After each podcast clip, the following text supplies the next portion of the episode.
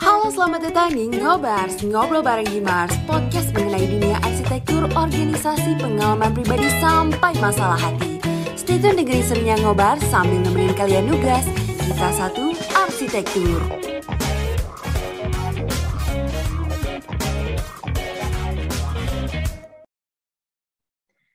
Halo semuanya, selamat datang di Ngobars, Ngobrol Bareng Himars. Podcast ini bakalan ngebahas seputar arsitektur dan juga non-arsitektur. Sebelumnya, perkenalkan nama aku Alia dari Sara, biasa dipanggil Alia. Aku mahasiswi arsitektur di Universitas Bina Nusantara, Binusian 2025.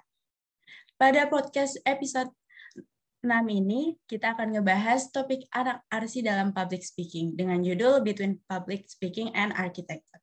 Nah, narasumber kita di episode 6 ini ada Karezi Megananda yang biasa dipanggil Karezi dari Arsitektur Binusian 2023. Hai Karezi. Halo, halo Alia, halo audiens. Mungkin ada nih beberapa dari pendengar Ngobars belum kenal sama Kak Rezi. Boleh dong Kak perkenalan diri dulu. Lagi semester berapa? Kesibukannya mungkin nih lagi apa? Hobinya apa? Kepribadiannya apa nih Kak? Boleh langsung aja nih Kak. Oke, oke perkenalkan audiens, perkenalkan teman-teman, perkenalkan juga Alia ya. Kebetulan kita baru kenal di podcast ini ya Alia. Betul. Jadi uh, perkenalkan bagi yang belum tahu nama gue Rezi Mekananda, Muhammad Rezi Mekananda, panggilan gue Rezi. Gue semester 6 saat ini dan lagi magang, lagi program magang. Abis itu kalau kesibukan apa, apa ya kesibukannya ya? Magang sih sebenarnya. Itu cukup sibuk gitu ya. Terus abis itu paling ini sih, lagi bikin bisnis-bisnis kecil-kecilan gitu lah, bikin startup gitu. Ah, habis itu apa ya? Lagi sebenarnya sebenarnya jujur lagi pusing sih ya, lihat. Lagi Kenapa tuh Kak pusingnya Kak kalau lagi lagi apa ya pusing itu? Pusing ini sih mikirin ke depannya gitu kan. Ini kan udah semester senior gitu kan ya. Terus ya mikirin ke depannya cukup pusing. Ya, Kak? Dihantui Sudah oleh kewajiban masa depan gitu ya. Iya, Kalau gue sih ini, udah gua, pasti. Uh, uh, gue lagi mikirin ini sih gimana cara financial freedom gitu sih. Uh, uh, terus kalau apa tadi kepribadian nih? Gue Iya kak, kepribadian Kak Rezi apa nih? Penasaran soalnya kak, soalnya denger-dengar dari yang lain tuh kayaknya seru diajak ngobrol, asik banget relasinya banyak tuh. Sebenarnya kepribadiannya apa sih kak? Oh begitu. Oh, sebelum gue jawab, oh memang begitu ya? Itu kata siapa tuh? Uh, selain denger sendiri, kebetulan aku pernah dengerin Kak Rezi ngomong nih, ngobrol di uh, pas awal-awal semester kayaknya ya. Oh gitu ya. Oke, okay. thank you ya btw. Ya kalau pribadian gue sih, gue sih lebih ke ekstrovert sih. Karena waktu itu kan gue ngikutin tes yang MBTI itu tau gak sih lah? Ah iya iya, tahu uh, kan? Itu tuh gue dapetnya ENTJ uh, A gitu ya. Ah, Nah itu Oke. itu gue dapet ekstrovertnya 92% gitu. Wah, Tapi jujur kalau sekarang sih ya, gue pengen jadi introvert aja gitu loh, nggak tahu kenapa. Soalnya kan enak ya kayak cuma di belakang, cuma di rumah gitu kan, diem. Habis itu ya udah produktif gitu loh. Jadi kayak Iya. tertarik banget gitu kan, kayak gitu. Kalau ekstrovert kan kayak harus sosialisasi gitu. Nggak tahu zaman Iya, online ini benar-benar. ngajarin gue untuk eh apa ya ngefokusin dunia rumah gitu loh. Dan pada akhirnya kebawa. Dan pada akhirnya mungkin kalau dijawab pertanyaan tadi, gue sih ekstrovert tapi yang berusaha menghidupi dunia introvert gitu kali ya. Oke. Berarti udah jelas tadi Kak Rezi bilang 90% ekstrovert. Berarti nih sebagai salah satu ekstrovert yang sampai 90% mendekati 100, percaya nggak sih Kak kalau public speaking itu didominasi sama anak ekstrovert? Percaya nggak sih Kak? Ini lu lagi bercerita, lagi mau nanya fakta nih ya berarti. Mau nanya, fakta Oh, mau nanya. atau enggak sih Kak menurut Kak Rezi? Public speaking didominasi sama anak ekstrovert. Menurut gue, iya. Kalau menurut gue nih. Karena anak-anak ekstrovert lah yang biasanya dapat kesempatan public speaking kalau menurut gue sih. Kalau misalnya sebaliknya, waktu itu gue adalah zaman-zaman introvert gitu kan, Ma- zaman-zaman kayak nggak berani ngomong gitu. Itu gue cenderung ya udah karena emang kayak orang orang yang public speaking itu ya udah gue nggak ngelihat alasan gue harus public speaking gitu sih. Waktu gue jadi introvert gitu ya. Nah pas di saat kuliah ini, pas semester 1 di saat gue kayak, eh, gue kan btw gap year ya, jadi gue kayak setahun setahun lebih tua daripada angkatan gue mostly sih ya. Eh, itu tiba-tiba gue kayak dijadiin abang-abangannya gitu lah nggak tahu ya gimana. Terus habis itu gue rasa Oke. di situ tiba-tiba oh kayak intensitas ngomongnya jauh lebih banyak nih daripada SMA gitu. Hmm, nah di situ tiba-tiba gue langsung kerasa wah perlu nih perlu gue atur nih strateginya gitu. Gimana Ah, cara gue oke. terutama juga pas di pertama-tama gitu kan gimana cara gue menangin temen-temen nih gitu. Menangin as in maksudnya eh, jadi protagonis lah gitu di antara mereka semua gitu. Jangan sampai kayak gue ngomong abis itu eh, malah dibenci gitu kan. Gue ngomong terus Ah, malah ya udah orang-orang B aja gitu. Gue gue berusaha nyari strategi di mana gue bisa memenangi semuanya gitu kan. Nah habis itu ya udah. Makanya gue percaya kalau misalnya public speaking itu pada akhirnya dinominasinya sama anak introvert karena ya di situlah eh di eh, sifat anak ekstrovert lah yang mengenable mereka untuk public speaking gitu loh tapi nggak Oh. tahu nih dinominasinya itu maksudnya apa kayak populasinya gitu populasi public speaker Hmm, tuh anak lebih- introvert atau gimana Kayak mungkin karena bagian ngomong-ngomong kali ya kak, kayak untuk berbicara komunikasi lah, itu Hmm. ekstrovert banget atau mungkin introvert ada tapi tetap ekstrovert yang dominasi sih kak. Nah iya kalau misalnya kayak gitu sih orientasinya menurut gue sih pada akhirnya eh dinominasi sama anak ekstrovert tapi kayak nggak nggak banyak sih karena gue yakin Hmm. anak banyak yang public speakingnya bagus tapi dia introvert gitu loh karena kalau Ya, misalnya zaman zaman gue introvert sih ini gue tuh justru karena gue nggak sadar karena gue introvert pada akhirnya gue harus belajar public speaking gitu loh kemarin kan eh, tadi kan kayak gitu ya gue ceritanya jadi Ya, betul bisa banget, jadi juga didominasi sama introvert juga sih. Mungkin yang tampilnya, mungkin pertanyaannya kalau misalnya Hmm. yang tampilnya tuh didominasi, didominasi sama siapa, gue rasa sih ekstrovert gitu. Tapi gue rasa introvert pasti harusnya mem- ingin mempelajari public speaking dan ingin nyoba juga sih menurut gue sih. Gitu sih.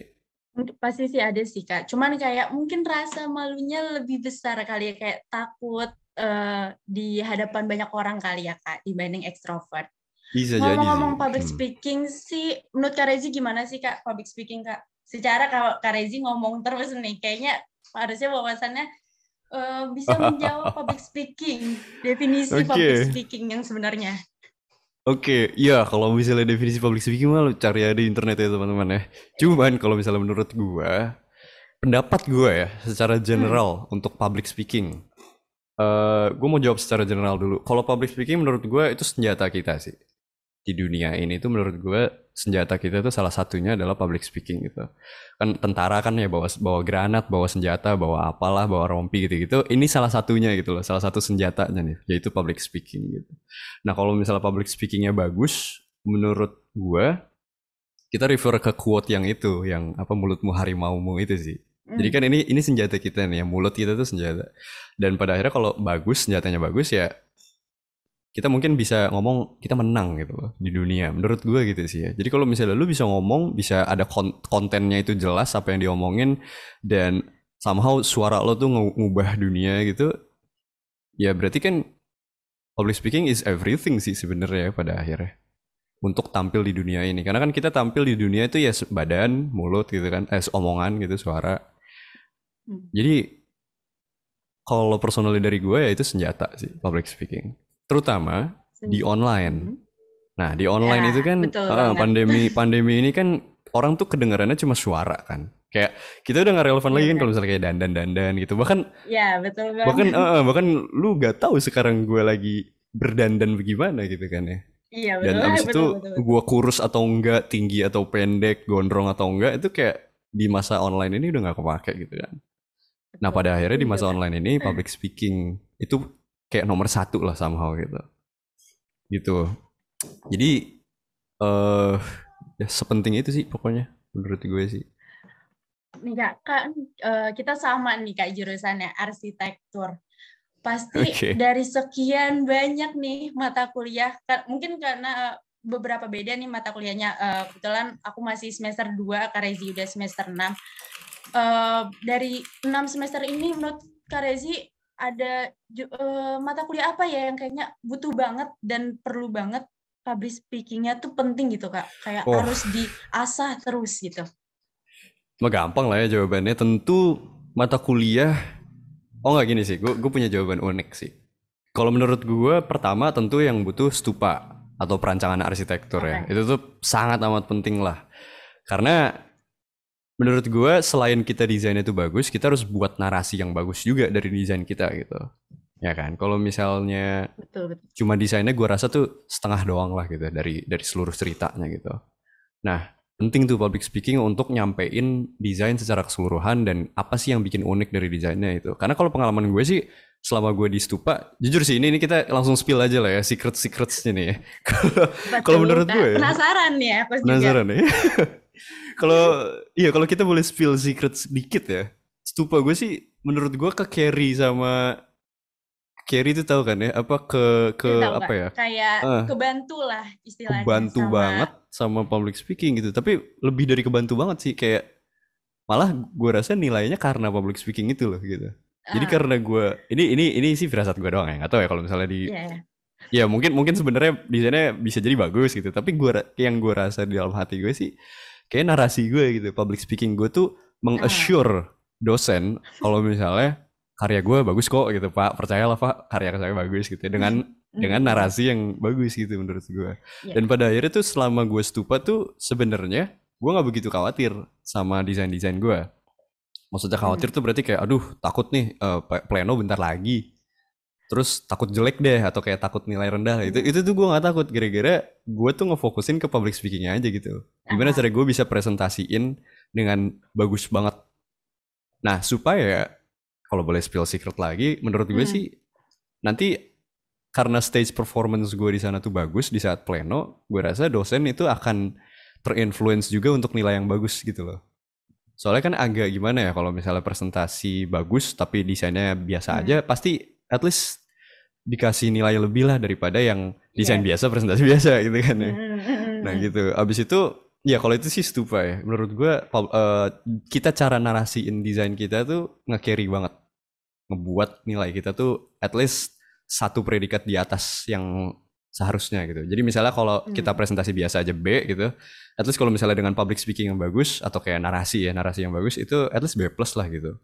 Dan syukur-syukur sih A gitu loh. Nah gue rasa kemarin saat gue dapet A itu ya public speaking gitu kuncinya Ah. gitu loh. Mungkin kalau enggak ya amin gitu loh. A minus gitu.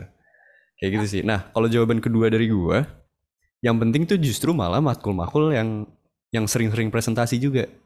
Tahu kan lo ya kalau apa misalnya tuh, Pak? Dari contohnya- semester 6 nih kan pasti beda nih matkulnya yang mah- ada di semester 2. Nah, semester 6 Eh, kan semester magang 6 ya. udah Jadi kan magang ya?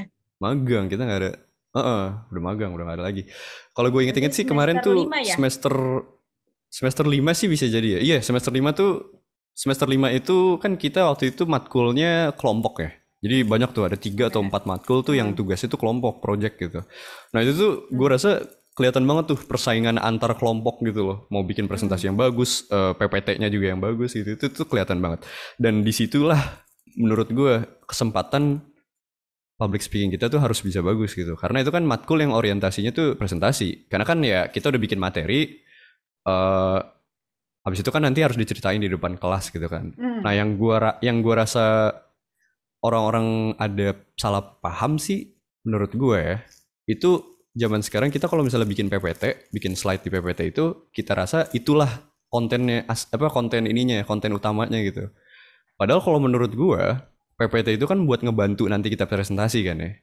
Jadi Ya. gue rasa kalau misalnya PPT-nya itu basic aja cuma tulisan-tulisan, tapi presentasi kita bagus, itu yang menurut gue jauh lebih bagus daripada seandainya Ya. PPT kita bagus desainnya gimana-gimana gitu-gitunya, tapi kita ngejelasinnya boring gitu.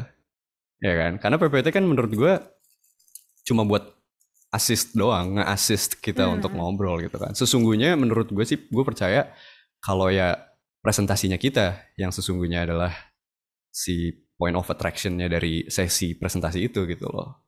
Nah, mungkin ini bisa jadi insight lah ya buat siapa pun yang mendengar. Kalau presentasi boring tuh eh sorry PPT boring desainnya boring tuh nggak apa-apa. Asal kita bisa ceritainnya dengan wow gitu. Kebayang nggak Ya. sih kalau misalnya ada eh, misalnya lu lu lu artis lu artis kesukaan lu siapa ya lu Hmm, K-popers gitu ya? Iya, betul banget. Oke. Sebenarnya sih, ya anggap aja salah satu bias lo gitu disuruh ceritain Hmm. tentang apa sesuatu lo yang boring gitu loh misalnya Hmm. uh, ya misalnya se, se- ya desain kursi misalnya ada kursi nganggur hmm. terus tapi bias lo gitu yang menceritain itu kan lu pasti kayak tertarik aja gak sih walaupun Iya. kontennya itu gitu kan terus ya dengan Sejujurnya karismanya pasti dia mungkin hmm, setuju setuju. Sebenarnya pasti gitu sih kak kayak ada hal yang bikin eh, mungkin karena dijelasin sama bias atau karena dia jelasinnya menarik itu jadi kita kayak ih penasaran apa sih yang dibahas atau mungkin sebenarnya iya isinya sama aja sama orang lain tapi cara penyampaiannya beda jadinya Itu dia, itu- kita akan tertarik Heeh. iya lu suka sama bias lo gitu karena kan karismanya Hmm. dia gitu kan. Nah, karena dia menarik karena intonasi Heeh. suaranya gitu gitu kan terlepas dari dia ganteng atau enggak ya Alia ya itu pasti Iya, betul. ada sifat-sifat yang lo suka juga gitu nah alangkah baiknya kayaknya kita jadi itu gitu loh kita jadi Hmm. mena- semenarik itu dan pada akhirnya apa pun yang kita ceritain apa pun yang kita narasiin tuh menarik gitu Hmm. kayak gitu sih kalau menurut gue jadi kalau untuk matkul-matkul S, eh, 2 SKS kata gue sih di situlah kita nyari panggung gitu supaya nanti Ah. dosen-dosen eh, soalnya kan itu kan presentasi banget ya matkulnya biasanya tuh Hmm. Eh, biasanya kan kita disuruh bikin paper atau bikin apa terus presentasiin dipanggil gitu sama dosen. Ya ayo yang maju kelompok Hmm. selanjutnya. Nah di situlah sebenarnya yang bisa nentuin kita tuh boring apa enggak gitu kalau menurut gue karena percayalah sangat amat banyak sekali sih di matkul-matkul yang itu tuh yang bikin kita tidur ya selama online itu justru bukan karena dosennya yang eh, mungkin let's say ngebawaan eh, apa ngebawanya kurang asik gitu ya. Tapi bisa Hmm. jadi sih teman-teman itu juga yang partisipasi atas keboringannya di kelas itu gitu loh menurut gue nah jadi pada akhirnya justru matkul 2 SKS tuh jawaban kedua gue ya matkul 2 SKS lah tuh yang sebenarnya kita presentasi harus asik di situ public speaking Hmm. gitu loh itu sih kalau dari gue Terus kalau aku dengar tadi kan Kak Rezi bilang SMA mungkin public speaking-nya nggak sebagus sekarang. Ya pasti sih jelas. Kita bisa dengerin dari tadi Kak Rezi bagus banget public speaking-nya. Terus Kak Rezi kan mutusin nih masuk arsitektur yang pasti public speaking-nya tuh harus banget nih, harus diasah, harus di eh, mau nggak mau harus belajar. Kenapa sih Betul. mau penasaran sih sebenarnya Kak? Kenapa kayak arsitektur Kak? Kalau misalnya dari awal kayak duh public speaking-nya kurang, tapi kenapa arsitektur sih Kak? Sebenarnya penasaran sih Kak dari tadi itu. Oke, kalau jawaban utamanya sih tentu karena kalau misalnya orang mau arsitektur nggak mikirin public speaking-nya kan awal-awal nih, Iya. awal-awal banget pasti kan mau masuk arsi karena emang mau bangun rumah, nggak mungkin karena Ya. pengen presentasi tentang rumah ya kan. Jadi itu sih jawaban pertama gitu kan. Kalau jawaban kedua, kenapa gue pengen arsi? Eh, karena gue nggak bisa, eh, gimana tadi? Karena gue nggak bisa public speaking. Kan, Kenapa kan mau eh, gitu? maksudnya kayak eh, public speaking-nya pas SMA nggak sebagus sekarang. Kan mau nggak Oh, mau ya. tadi Kak Rezi bilang harus belajar kan. Harus belajar Terus ya. kenapa sih Kak? Kenapa harus belajar public speaking gitu kali ya? Heeh.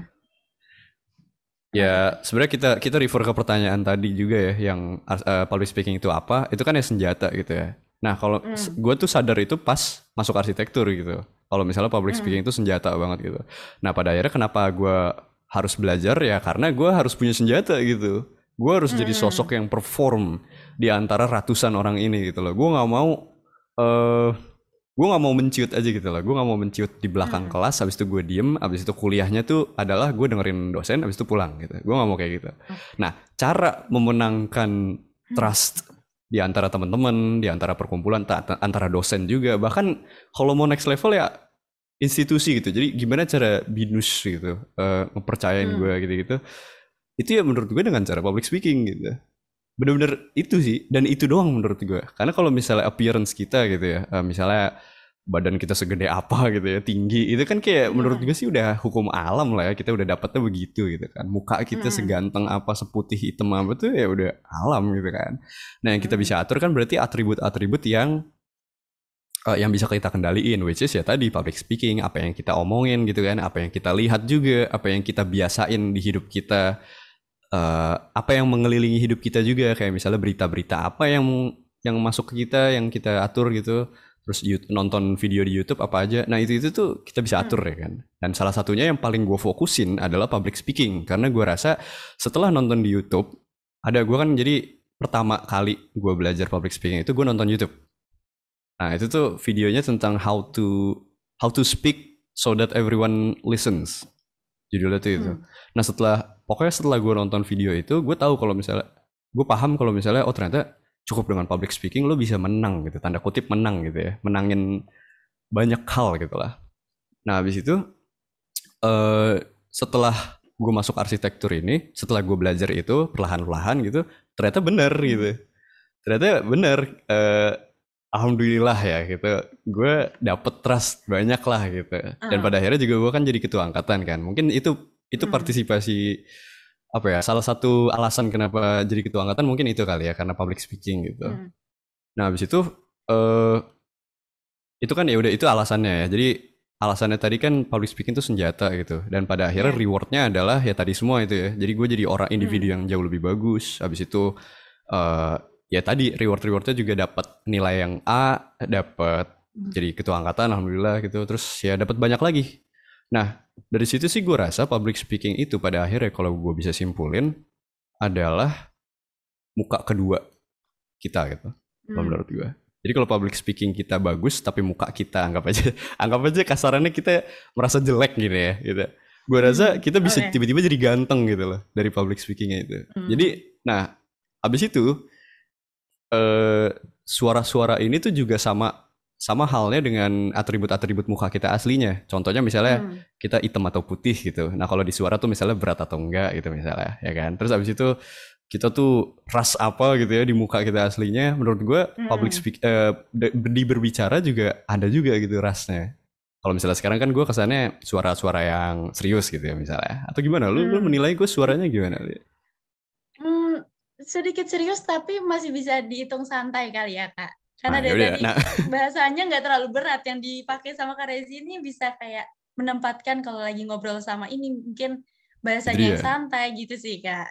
itu, nah itu strategi yang gue pakai karena karena Hmm. karena karena ini podcast gitu kan. Jadi gue tuh eh, masang muka gue yang ini gitu. Jadi Hmm. kebayang nggak? Tadi kan ada Hmm. dua muka gitu kan.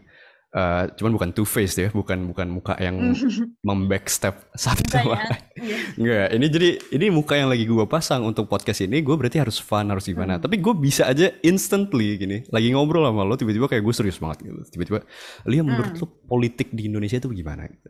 Tiba-tiba kayak langsung serius, langsung jadi gitu kan. Nah, menurut gue gitu Iya. jadi public speaking tuh Suasananya bisa langsung berubah ya kak. langsung suasananya berubah, ya. Dan Hmm. tadi itu, jadi jadi public speaking tuh kayak muka kedua lo gitu kalau menurut gue. Terga- lo Hmm. lu mau appear bagaimana gitu di di sini dan di mana-mana gitu gitu loh.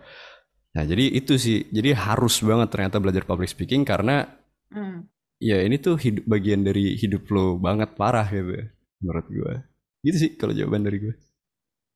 Hmm, menarik sih. Akhirnya tahu apa yang Kak Rezi lakuin juga dari pertama. Maksudnya SMA kayak duh public speakingnya kurang. Tapi akhirnya masuk arsitektur tahu butuh public speaking jadinya harus belajar.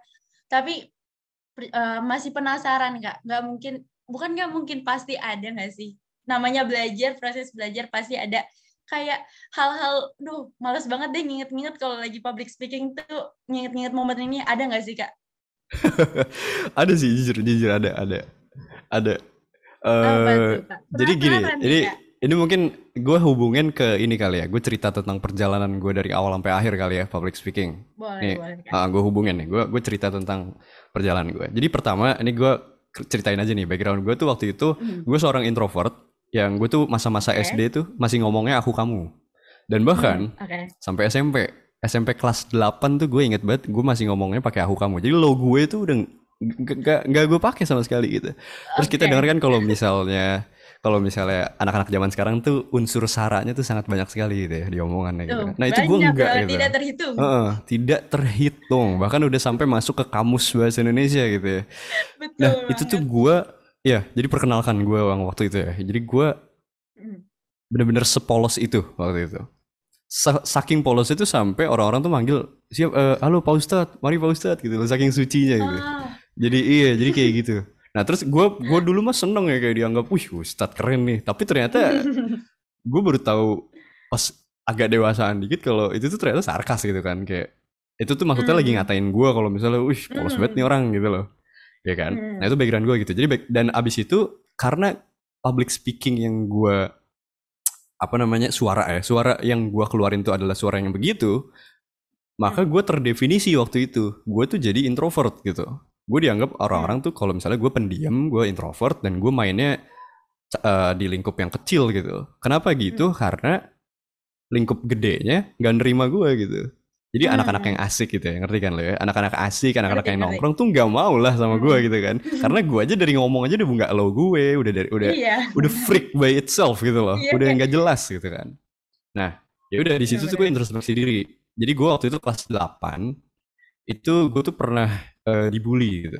Dibully karena emang gue gak jelas gitu lah aku kamu gitu gitu lah. Hmm. Nah kelas 8 itu tuh gue bener-bener sampai kayak teriak-teriak sampai nangis-nangis gitu loh. Hmm. Karena nggak tahan sama buliannya gitu. Nah pada akhirnya Oke. gue kan dibully kan karena ada geng gitu ya. Geng yang emang target gue gitu loh. Di geng-gengan Ah. Hmm. sekolah bukan gangster yang geng motor tuh buat apa gitu yang target gue. Nah, geng-geng itu target gue dan pada akhirnya gue mema- gue memaksakan diri di kelas 8 itu pas transisi kelas 9 gue merhatiin nih orang-orang yang asik di sekitar gue nih. Orang-orang asik gue perhatiin, geng yang ngebully gue juga gue perhatiin gitu. Apa ya Hmm. perbedaan gue sama dia gitu kan. Dan pada akhirnya gue simpelin cara ngomong. Karena sejauh yang gue ingat Hmm. pas kelas 8 itu gue berdandannya ya sama aja gitu badan gue oke-oke aja Hmm. gitu lah terus gue ngerasa kayak gue nggak jelek-jelek amat lah ya gitu kan terus habis itu habis itu iya ternyata cara ngomong gue gitu loh dan konten-konten Hmm. yang keluar dari mulut gue gitu tuh penting banget gitu ternyata dan pada akhirnya kelas 9 itu kan karena emang tadi harus rapid banget ya perubahan gue kan soalnya kalau Hmm. misalnya gue nggak berubah gue dibully lagi nih kelas 9 gitu kan Iya. Nah pada akhirnya dalam waktu yang singkat itu gue harus berubah. Terus habis itu gue ambil lah beberapa presiden gitu lah, ya. beberapa contoh nih orang-orang yang kalau misalnya gue ikutin ke dia, wah asik nih gitu. Pada Hmm. akhirnya gue ikutin dan habis itu gue pelajarin dan jadi kayak gue setiap dia ngomong tuh gue perhatiin gitu. Dan pada akhirnya surprisingly kelas 9 itu yang ngebully gue jadi teman gue semua. Dan bahkan kayak gue jadi gue jadi dibawa tongkrongannya gitu gitulah kayak main gitar asik-asikan gitu gitu. Ya kan pas liburan perpisahan tuh ya gue diajak gitu bareng kayak gitu loh. Ya kan transisi jadi langsung berubah drastis langsung ya, berubah gitu kan. Dari yang Nah, jadi Dari teman. yang ngebully jadi teman gitu kan. Hmm. Nah abis itu ini belum masuk ke jawaban berarti ya. Nah abis itu gue Oke, ke belum SMA gitu. Belum. Abis itu gue ke SMA. Nah SMA itu somehow gue tuh pede aja gitu sama gue. Karena ya tadi, kelas 9 gue udah memenangi trust orang banyak gitu. Ya udah tinggal pakai aja lah gitu di SMA lagi gitu. Tapi ternyata gue kelepa- kelewatan, kelepasan. Jadi karena emang gue yakin kalau misalnya gue bisa ngomong, ya udah segalanya gue omongin aja gitu. Bahkan Mm-mm. kejelekan orang gitu loh, kayak ngerti kan? Kayak gosip-gosip gitu, Ngerti, ngerti, gosip-gosip. Mm-mm, terus kayak berusaha mempersuasi teman-teman kayak eh, lu Nah, lihat gak sih si itu eh, Hmm. wibu banget deh gitu misalnya ngapain sih diem-diem ngapain sih pakai headset di koridor gitu ya misalnya kayak gitu nah itu tuh gue kelewatan gitu loh di masa-masa kelas 10 Hmm. nah habis itu gue seingat gue ya pas kelas 11 atau kelas berapa gitu gue mendapatkan judgement tersebut. Di mana hmm. eh gue mendapatkan judgement atas aksi gue tersebut. Di mana eh gue digibahin mal, gua, malah gue ternyata yang digibahin gitu loh sama orang. Nih haters banget nih orang gitu gitulah kayak terus ya orang-orang ya siapa sih yang suka sama orang penggosip gitu ya? Maksudnya eh, di saat kita lagi damai-damai dia cerita ke kita eh lu tau gak sih ini ada masalah ini? Kayak apaan sih kayak lagi Hmm. pengen damai kenapa lu bawa kekacauan gitu kan nah gue waktu itu kayak gitu Hmm. tuh abis itu gue Hmm. ngomongin kejelekan ini kejelekan itu gitu itu pada akhirnya gue mendapatkan judgement itu nah ini mungkin bad trip gue pertama nih ya di public speaking di mana ternyata kalau misal public speaking kita nggak kontrol kontennya dan Hmm. kita nggak lihat dulu audiensnya siapa itu ya tetap aja jelek gitu mau sebagus apa Hmm. public speaking kita gitu karena kan public speaking itu mencakup nggak cuma nggak cuma metode kita ngomong tapi ya kontennya juga dan kita harus tahu juga Iya. audiensnya gitu kan kalau misalnya gue lagi ngobrol sama lo sekarang ya kebetulan kan lo ada tingkat lo gitu ya Hmm. eh lo ada tingkat gue sorry nah Iya. ya udah jadi kayak ya udah gue menganggap lo ada tingkat itu tapi kalau misalnya gue langsung anggap lo sebagai kayak eh musuh gitu misalnya atau kayak karena Hmm. lo suka lo suka apa terus gue nggak suka yang lo suka terus pada akhirnya Hmm. gue anggap lo iya gitu gitu pasti harusnya beda gitu kan nah gue harus sesuaiin intinya maksudnya Mu- eh, apa sifat orang itu terhadap gue gitu. Nah pada akhirnya yang kelas 10 dan kelas 11 gue itu ya gue gue ngomong di audiens yang apa ya yang nggak bisa menerima omongan gue gitu loh. Nah itu jadi pertama tuh ya. Kasus pertama itu adalah gue dijauhin sama teman-teman pada akhirnya karena bisa public speaking gitu. Jadi sebelumnya karena gue nggak Ah. bisa public speaking gue dijauhin. Sekarang gue karena bisa dan tapi nggak kekontrol gue dijauhin juga gitu ya kan abis itu salah ya jadinya. ya. serba salah ya kan abis itu tapi nggak apa-apa ini kayak perjalanan hidup ya kan Hmm. kita harus Hmm. trial and error gitu jadi iya menurut gue kalau misalnya poin penting dari public speaking tuh trial and error gitu Hmm. Eh, nggak bisa kita bis hari ini belajar besok bisa tuh nggak bisa gitu Hmm. Nah habis itu habis itu kalau bad tripnya itu di khususnya di SMA ya jadi waktu itu gue jadi lagi jadi wakil wakil ketua band di Hmm. sana gitu kan habis itu kayak tiap-tiap ekskul tuh harus presentasi gitu lah Eh, presentasi tentang perkembangan si ekskulnya itu ke dosen eh ke dosen ke guru sorry Ke guru. Nah habis itu, ih guru, sorry, sorry. Udah sok tua nih Iya. kayaknya.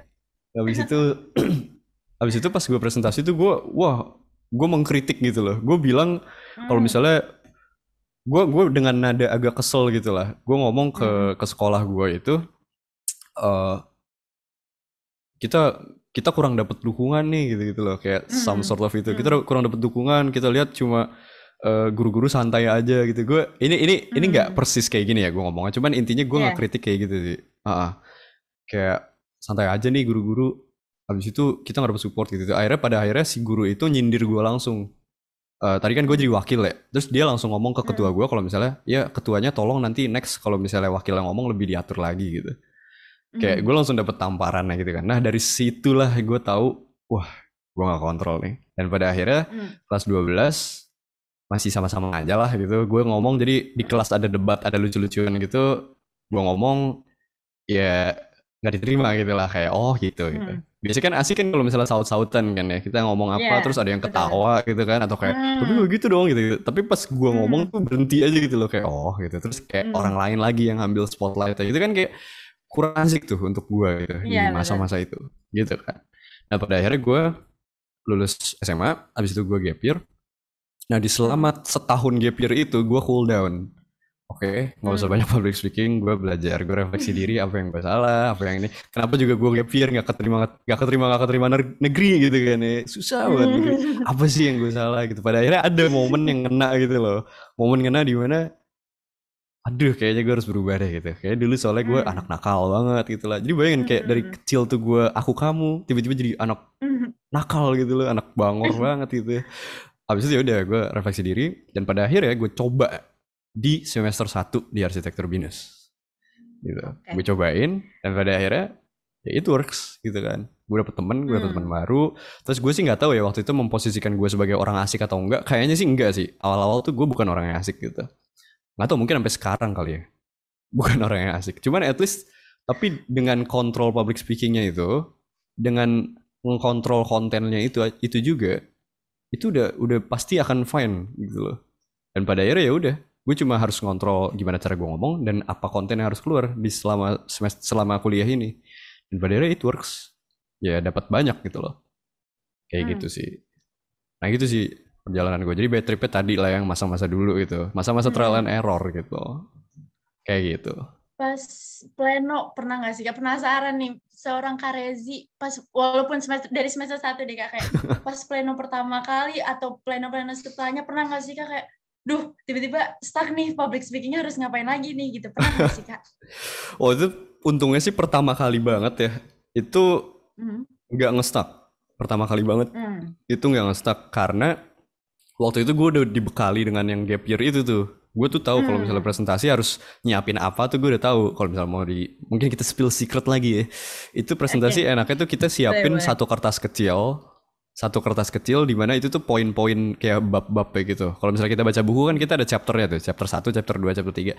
Nah, karena kita harusnya tahu, kita asumsi kita harusnya tahu tentang apa yang kita presentasiin gitu kan ya. Mm. Nah, maka dari itu kalau misalnya kita cuma ngambil poin-poin doang, next kita ngomongin ini, ngomongin ini, ngomongin ini, itu itu Hmm. doang, itu harusnya langsung lancar gitu loh.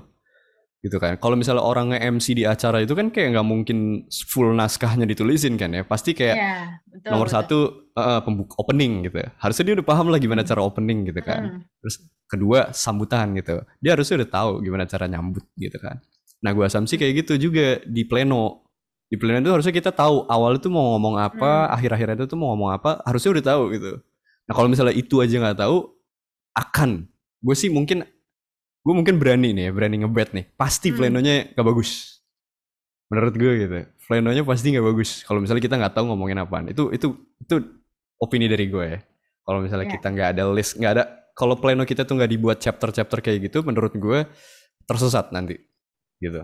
Jadi kita cuma ngeliatin, ya udah ngeliatin panel presentasinya, habis itu yang kita lagi lihat saat itulah yang kita bacain gitu loh. Gue gue gue berani Hmm. ini sih, berani ngebet ya lah. Mm. kayak gitu sih.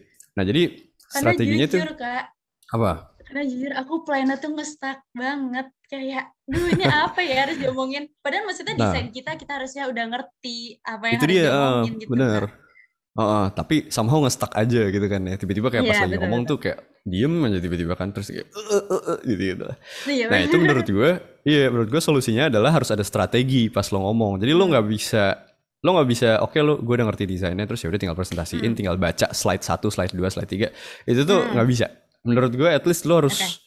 eh, sorry kalau misalnya pertama sih ya, kalau pertama banget harus paham, harus paham sama isi Hmm. konten lo. Jadi lo ngetik apa, lo desain apa, itu lo harus pahamin gitu kan menurut gue. Terus tapi desain-desain yang desain yang lo buat kan tentu nggak perfect gitu ya. Nah setelah itu berarti kita harus ada harus ada apa ya? Harus ada persiapan juga eh, dalam kalau eh, dalam mempersiapkan pertanyaan-pertanyaan kalau misalnya desain kita emang udah dianggap jelek gitu loh sama dosen ngerti nggak sih? Jadi contohnya jadi jadi gini kita nggak boleh siap di saat desain kita bagus, tapi kita harus siap juga di saat desain kita juga jelek gitu loh. Jadi kan kita asumsi kita oh udah pleno nih berarti desain kita udah yang terbaik Hmm. gitu. Tapi kan orang-orang belum tentu mikirnya itu terbaik gitu kan. Maka dari itu kita harus siapin jawaban untuk menjawab kenapa desain kita tuh jelek gitu loh. Ya kan. Tapi jawabannya jangan yang nggak heroik gitu loh. Jangan jawaban yang kayak Hmm. iya soalnya saya kurang waktu atau kayak iya soalnya kemarin saya begadang Hmm. terus sakit. Itu tuh bukan jawaban heroik gitu. Hmm. Gue rasa kalau misalnya memang kita pleno tuh eh, jelek gitu. Habis itu eh, dosen tuh tahu kita jelek habis itu dia berusaha menanyakan kenapa ini begini itu ini nggak bisa masuk dong Hmm. orangnya gue rasa itu bisa dibales dengan alasan yang logis gitu sehingga yang tadinya jelek Hmm. tuh ya jadinya nggak nggak jelek-jelek amat gitu loh dan skill kita ngebales pertanyaan-pertanyaan itulah yang menurut gue bisa naikin derajat kita gitu loh di pleno-pleno gitu karena kan ya pasti ada hal-hal yang nggak kita inginkan kan yang terjadi gitu nah kita harus ada preparasinya juga di eh, hal-hal yang itu tadi Hmm. jadi jangan cuma siap doang di yang konten utama, tapi siap juga konten eh sama konten yang tidak terduga gitu loh menurut gue. Nah kalau misalnya saran dari gue sih ya siapin tadi kertas Hmm. kecil gitu loh. Sebelum pleno siapin kertas kecil atau kalau sekarang kan online aja kita bisa nyontek layar dikit lah gitu kan, pakai notepad atau pakai Hmm. word gitu kan. Tulis aja. Nomor satu jelasin tentang jelasin tentang eh, contoh pro, eh, projectnya tuh ngebahas Hmm. apa gitu, ya kan? Chapter 2 jelasin tentang site-nya. Tiga jelasin tentang ininya. Jadi jadi di Word-nya tuh tulisannya beneran gitu doang. Satu Hmm. jelasin eh, apa namanya? Jelasin project. Dua jelasin Hmm. apa? Tiga jelasin apa? Kayak gitu-gitu doang. Dan habis itu nanti setiap kita mau ngomong dan kalau misalnya di chapter 1 misalnya udah kelar ya udah lihat ke susunan acara yang tadi udah kita buat. Habis dilihat ya udah ntar kan tahu chapter selanjutnya apa. Oh, berarti kalau udah gua ngomongin site, selanjutnya gua ngomongin schematic design gitu misalnya. Nah, jadi itu tuh terarah gitu kan. Nah, orang-orang tuh Hmm. kadang kalau misalnya yang ter terhambat gitu, tersendat-sendat presentasinya karena belum paham chapternya itu. Jadi bahkan dia kayak presentasinya sendiri aja dia nggak ngerti gitu loh. Ya Iya. apalagi audiensnya gitu kan. nah, langkah betul, baiknya betul. jadi kita persiapin aja semaksimal-maksimalnya dan kalau misalnya memang butuh ya tadi bikin notes itu Hmm. dan pada akhirnya ya udah jalan aja gitu. Gitu sih kalau menurut gue. Terus nih udah sejauh ini sebenarnya kayak dari Karezi dari pengalaman Karezi ini ada nggak sih kayak pesan-pesan atau kayak saran nih buat temen-temen kalau misalnya masih kurang pede kak kayak aduh buat public speaking nih harus kayak gimana sih pesannya Oke. buat orang yang sudah belajar dari kesalahan dari masa-masa sekolahnya. Oke oke oke. Menurut gue, oke. Sekarang kita langsung listin aja ya. Kalau nomor satu menurut gue kita butuh pembekalan. Jadi kita nggak bisa trial and error nyoba-nyoba aja gitu tuh nggak Hmm. bisa gitu ya. Kayak tadi gue tuh trial and error tanpa ada dasar tuh nggak bisa. Eh, kita harus butuh strategi.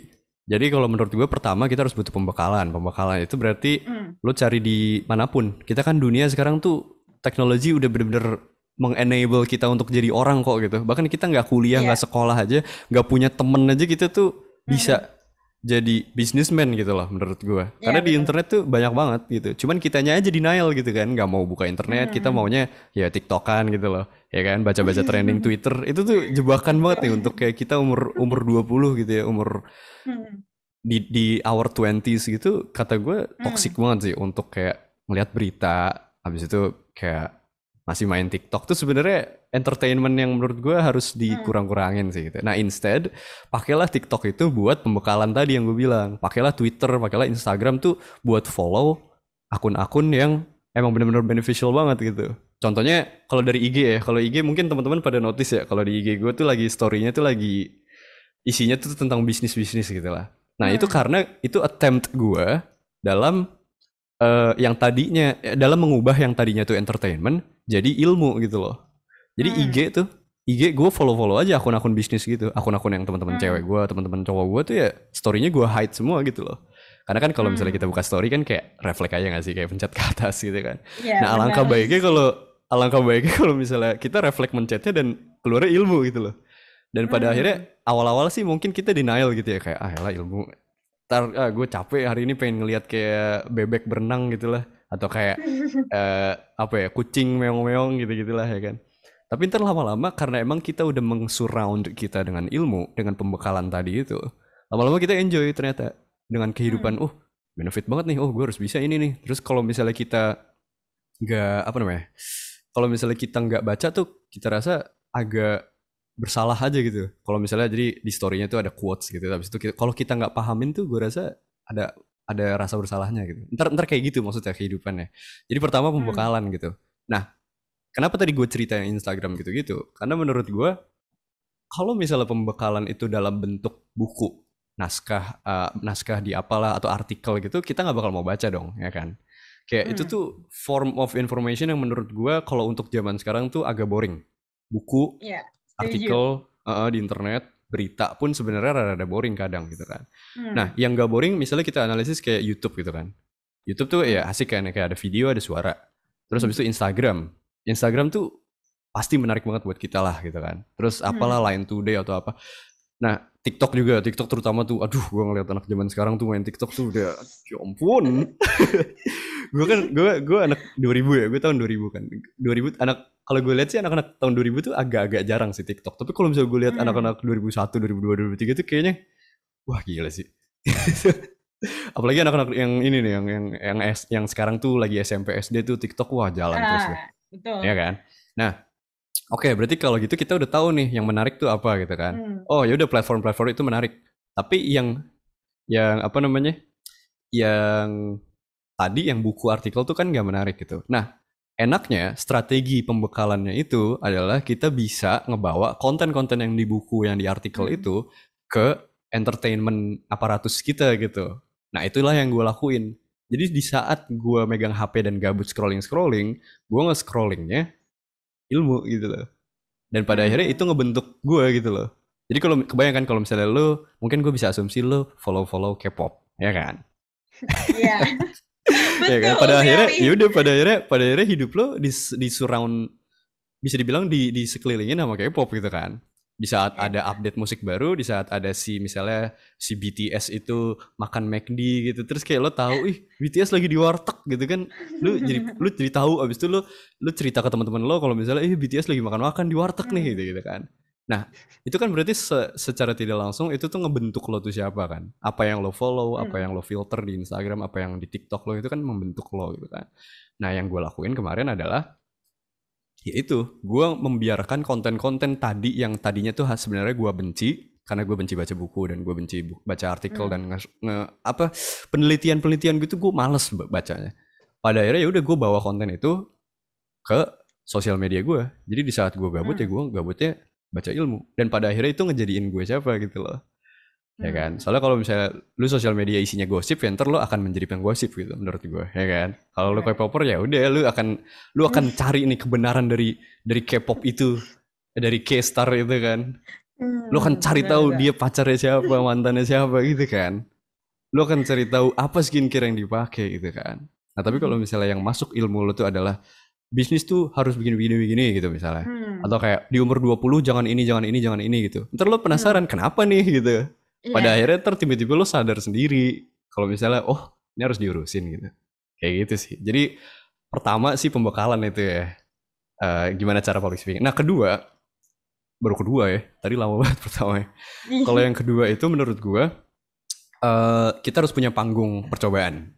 Kayak tadi gua jadi kalau misalnya kita tuh kita kan ada ya lah ya orang-orang yang mungkin tidak terlatih public speakingnya tuh salah satu alasannya karena memang eh, panggungnya tuh jarang dia gapai gitu loh. Jadi di saat ada presentasi karena di timnya dia itu ada ada yang bisa lebih jago public speakingnya ya udah diserahin ke dia gitu kan ya. Nah itu nggak bisa gitu tuh. Kayak kita semua harus bisa inisiatif ngomong di depan orang gitu. Contohnya misalnya Alia gitu ya. Alia kan sekarang udah memberanikan jadi moderator gitu kan ya. Nah Hmm. inilah di saat ini nih momen-momen kayak gini nih Lia. Di saat lo tiba-tiba bisa public speaking gitu next eh, untuk Iya. un- eh, untuk selanjutnya gitu kan. Padahal kalau misalnya lo nggak ikut jadi moderator ini kan siapa tahu aja gitu lah eh, jadi jadi seumur hidup gitu loh sampai sampai seumur hidup nggak bisa ngobrol gitu kan ya. Nah Iya. ya kayak gitu sih. Jadi kayak cari panggung, beraniin cari panggung gitu kalau di public speaking. Paks- eh, paksain kita tuh jadi seseorang di sosok suatu organisasi atau di mana yang memungkinkan untuk kita tuh bakal berpublic speaking di situ gitu loh. Contohnya misalnya kalau di himpunan kan ada koor, ada anggota gitu kan, terus ada ketuanya pastilah gitu. Nah posisi yang paling banyak public speaking kan ya ketua gitu kan ya. Atau kalau Hmm. misalnya nggak mau, tapi kan ketua kan harus perlu leadership gitu ya. Tapi kalau misalnya nggak berani ketua ya mungkin koor gitu kan. Nah ya itu dari dari memberanikan diri menjadi koor, ntar by default itu melatihkan kita untuk public speaking gitu. Jadi kayak dari dari dari pilihan hidup kita aja tuh bisa menentuin eh, kemampuan ke public speaking kita gimana gitu. Nah kebetulan sekarang makanya gue eh, karena memang gue nggak berorganisasi dan nggak ngapa-ngapain juga, gue sendiri yang memaksakan gue untuk oke gue harus jadi main karakter nih gitu. Gue harus jadi gue harus tampil nih di antara teman-teman. Nah karena gue terpaksa di situ pada akhirnya public speaking gue terlatih gitu. Karena gue ada goal untuk menjadi orang yang menarik gitu. Orang yang mencakup semuanya dan orang yang bisa dipercaya sama teman-teman gitu. Jadi sebenarnya itu dua aja sih sebenarnya udah cukup sih. Kalau nextnya ini mungkin tips yang boleh gue sharing. Eh kalian nonton di YouTube. Di YouTube itu kan TED Talks ya. Ada namanya TED Talks kan. Nah itu tuh itu worth banget untuk ditonton. Kenapa? Karena kita tuh jadi ada gambaran oh public speaking yang bener tuh gimana? Karena kan menurut gue sih kalau di puncak di dunia ini ya di dunia ini public speaking itu yang paling bagus menurut gue di TED Talks menurut gue. Kalau untuk yang poli- oh, kalau public speaking yang di politician politician gitu menurut gue nggak recommended sih. Ya kan? Oke. karena ya gitulah for political reasons lah ya. Gitu kan. nah di TED Talks itu itu menurut gue form terbaik dari public speaking Nah, jadi nanti kalau misalnya kita biasain YouTube kita tuh isinya TED Talks, itu tuh nanti kita lama-lama ngikutin jadi orang itu gitu loh. Hmm. Jadi bener-bener kayak pas lagi ngomong kita tangannya tuh gimana-gimana gitu lah. Terus intonasi cara ngomongnya gimana, cara ice breaking gimana, cara serius gimana, itu tuh kita bakal terlatih dari TED Talks. Dan terutama di TED Talks tuh ada bener-bener banyak banget yang ngebahas tentang public speaking gitu. Jadi gue nggak ngelihat alasan yang nggak pada nonton itu sih gitu. Kalau misalnya kalian-kalian yang pada mau public speaking gitu. Jadi tinggal itu tuh sebenarnya ilmunya udah ada di internet gitu loh. Itu tuh udah tinggal cari. Cuman salahnya adalah ya kita nggak nyari gitu kan. Nah jadi gue rekomen coba buka YouTube TED Talks atau apa pun lah gitu. Eh, YouTube-YouTube lain yang emang kita rasa tuh dia public speakingnya enak gitu. Ya udah ditonton dia, abis itu kita tontonnya lama di jangka waktu lama. Jadi misalnya hari ini nonton terus besoknya nonton lagi versi yang lainnya, besoknya lagi, besok lagi, besok lagi. Terus tiba-tiba tuh kita jadi kebayang kita tuh serendah apa sih dibanding dia gitu. Nah nanti kalau misalnya kita udah kebayang kita tuh sejelek apa public speaking, ntar lama-lama sadar, Hmm. lama-lama harus berkembang gitu. Dan pada akhirnya tadi pembekalan-pembekalan itulah yang kita incer lama-lama Hmm. karena kita tahu kekurangannya. Ya biasalah kalau misalnya tipikal pacar nih, misalnya pacar eh cewek gue nih tajir banget nih, parah gitu. Hmm. Gue tuh B aja gitu. Pasti lama-lama ada rasa di mana duh gue harus ngimbangin nih gitu kan. Nah jadi kayak di desperate times itulah yang menurut gue bisa ngelatih kita, terutama di public speaking. Karena kalau misalnya desperate times gue kan tadi ya masa-masa SMA, SMP gitu kan. Eh, terus habis itu ya tiba-tiba di, dimarahin sama guru gitu. Terus tiba-tiba ya mengharuskan gue mengharuskan diri sendiri untuk menjadi main karakter gitu pas di perkuliahan gitu kan. Nah itu tuh desperate times yang membuat gue eh, jalan otaknya gitu loh. Inisiatifnya juga jalan gitu untuk belajar public speaking gitu. Bener banget sih Kak, aku setuju banget nih sama Kakak terkait pentingnya public speaking yang pasti bakal ngebantu kita banget nih dunia perkuliahan maupun kehidupan sehari-hari. Jadi buat teman-teman semua jangan pernah ragu untuk mulai belajar berani kembangin public speakingnya ya. Karena kita ini udah hidup di dunia yang kemajuan teknologinya begitu pesat, kita bisa belajar dari mana aja nih. Sayang banget kita udah di ujung perbincangan dari episode ke-6 ini. Nah, di podcast Ngobrol episode ke-6 ini kita udah dikasih tahu sama Kak Rezi dari A sampai Z nih. Jangan cuma didengerin, tapi diaplikasiin juga ya teman-teman. Dan semoga setelah dengerin podcast kali ini, kita semua bisa meningkatkan kualitas public speaking kita. Dan tentunya makin berani untuk bicara di depan publik, entah dalam dunia arsitektur maupun non-arsitektur ya guys. Sebelum berakhir, aku dan teman-teman ingin bilang terima kasih banyak untuk Kak Rezi karena sudah bersedia jadi tamu kita untuk ngobars episode ke-6 kali ini. Aku Alia dan narasumber kita Kak Rezi pamit undur diri. See you di next episode dari Ngobars. Dadah! Dadah!